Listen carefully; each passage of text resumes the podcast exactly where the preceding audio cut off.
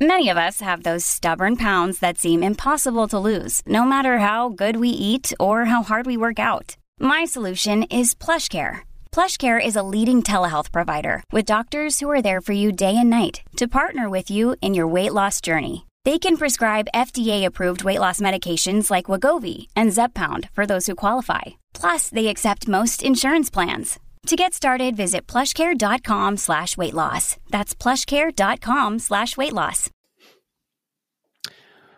Welcome to the Vital Dawn podcast for Thursday, February 13th. S&P futures are trading down about 25 basis points. That's about, um, I'm sorry, 25 points. That's about 75 basis points. Europe is down about 75 to 100 basis points. In Asia, finishing the red across the board, although the declines were not too dramatic. Uh, Hang Seng was only off about 35 basis points, and there were a few pockets of green in Asia.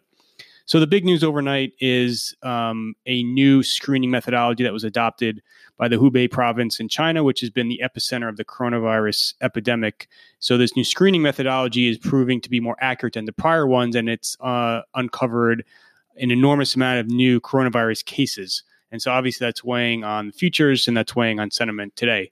Um, I would just point out a few things it's not like these individuals contracted the virus overnight in the last 24 hours. These were cases that existed already, but were not being measured.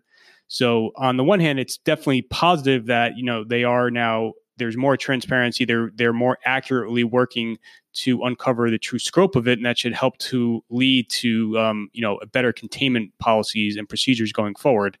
Also note that you know the S and P cash index was up about one and a half percent as of the Wednesday close. So we're you know we're not we're barely giving back about half of that this morning. Um, you know, so just keep it into context that you know this market has been incredibly strong. We've had very very strong price gains. Um, and the decline thus far this morning is not too dramatic. And even Europe is still up on a week to date basis. So, you know, I think most people had been, um, I don't think people have been necessarily discounting coronavirus. They appreciate that there is going to be an enormous Q1 economic hole um, some countries and regions suffering more than others. But you know, the assumption had been that you'll start to see those headwinds dissipate by Q2, and I think that is still going to be.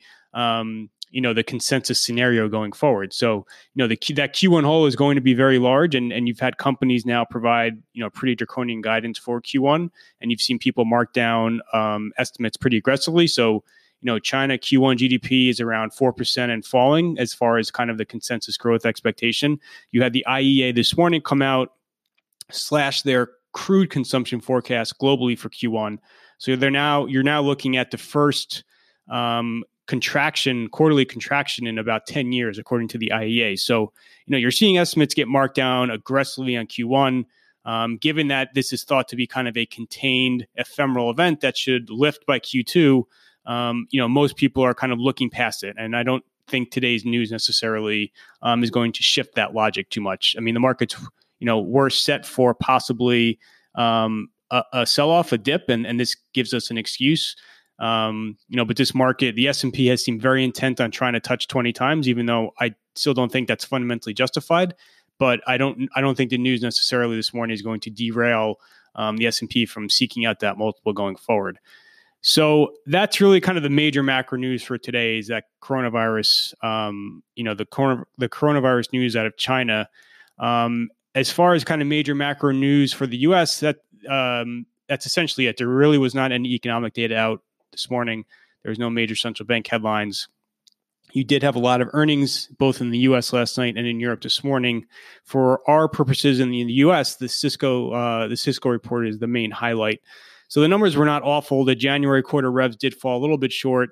You did have softness, incremental softness in some of their order numbers, and um, you know the the April end quarter results largely bracketed the street. But you know management's tone on the call was cautious. I have a summary of the call in today's Vital Dawn.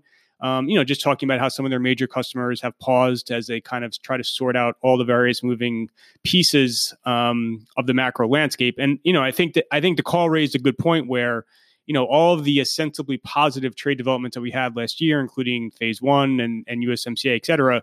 Um, you know, according to Cisco, that really has not changed um, the behavior as far as uh, corporates are concerned in terms of increasing purchases. You know, they're still they still are are relatively cautious.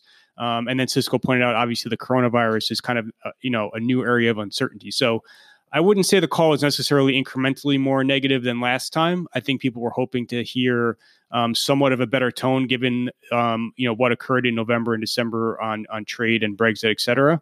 But you haven't necessarily seen that um, result in a dramatic shift in corporate behavior, and that gets back to the whole question of you know stocks have celebrated those actions given that it's supposed to remove a big area of uncertainty and overhang, um, but you're not seeing actual corporate behavior shift as a result of it. So management teams are still relatively cautious, which again gets to my point of I don't think the 20 times multiple um, is fundamentally justified in, in this environment. Um, a lot of political commentary overnight, um, domestically. You know, I, nothing really incremental on that part. Again, I think markets are welcoming of Bernie's momentum. Um, not just Bernie's momentum, but I think the fact that he's failing to run away with it as well. So you're going to have, um, you know, you're going to have a relatively conflicted party going forward, and it looks like you're not going to see necessarily a single individual emerge. Um, perhaps not beyond even um, coming up in on the Super Tuesday in, in early March. So you could head into the convention without any one individual with an overwhelming number of delegates. Um, and so those two factors, not just the fact that Bernie is leading, but the fact that he's not leading leading decisively, um, I think all bodes well for Trump's reelection prospects. And obviously, the market prefers Trump over any of the Democrats right now. So I think markets are happy with how it's all unfolding. I do think this is the biggest area of risk as far as expectations. I think there's a lot of complacency on the on political front. I do think Trump will beat Bernie easily if Bernie does emerge as his candidate. But I also think there will be times over the coming months leading into November where polls are going to point to a much tighter race um, than I think people are assuming right now. And so to me, I think that's the biggest area of vulnerability is just the, the expectations um, uh, on the political front, where you know markets are celebrating Bernie right now, but I think um, you know there will be times in the future where um, you know the faith of Trump's reelection prospects will be tested. Um, so that is essentially it for today. Like I said before, I don't the news this morning. I appreciate why it's weighing on markets, but you know the the price action has been very impressive lately, and I don't think this is really going to derail things. Um, as far as today's calendar is concerned, you have the US CPI at 830. I don't think that will be a major mover for markets. You do have a lot of earnings today again. So the big ones today are going to be AIG. You have Alibaba. This, these are all coming out pre-open. Um, Kraft Heinz, Pepsi. Those are the big ones. And then tonight, um, Nvidia is probably going to be the main highlight. That's you know the next April end report that we're seeing. So that is it for today. Um, thank you everyone for listening.